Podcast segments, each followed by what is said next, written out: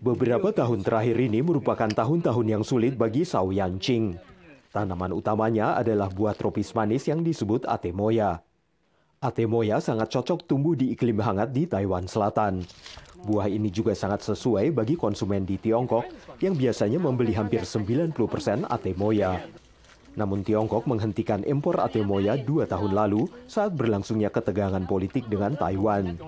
Beijing menuduh buah tersebut mengandung serangga.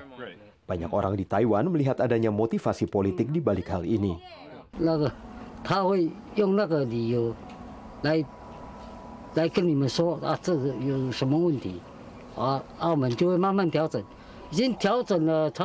那 Selama dua tahun, Sao tidak mendapatkan laba.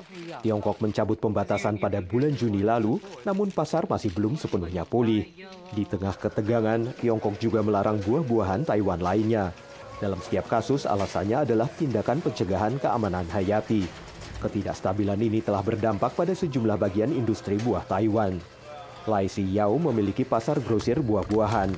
Menurutnya, Tiongkok sedang mencoba menciptakan ketergantungan untuk mendapatkan kendali politik.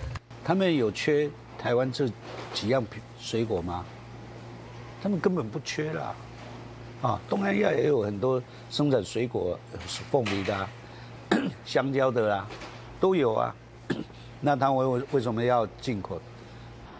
Tiongkok sering menyangkal adanya motivasi politik dalam tindakan ekonominya terhadap Taiwan.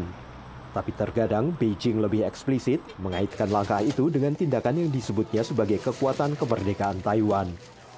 Menurut analis, ini adalah bagian dari pola yang lebih besar dari Tiongkok yang telah lama diterapkan untuk mempengaruhi Taiwan.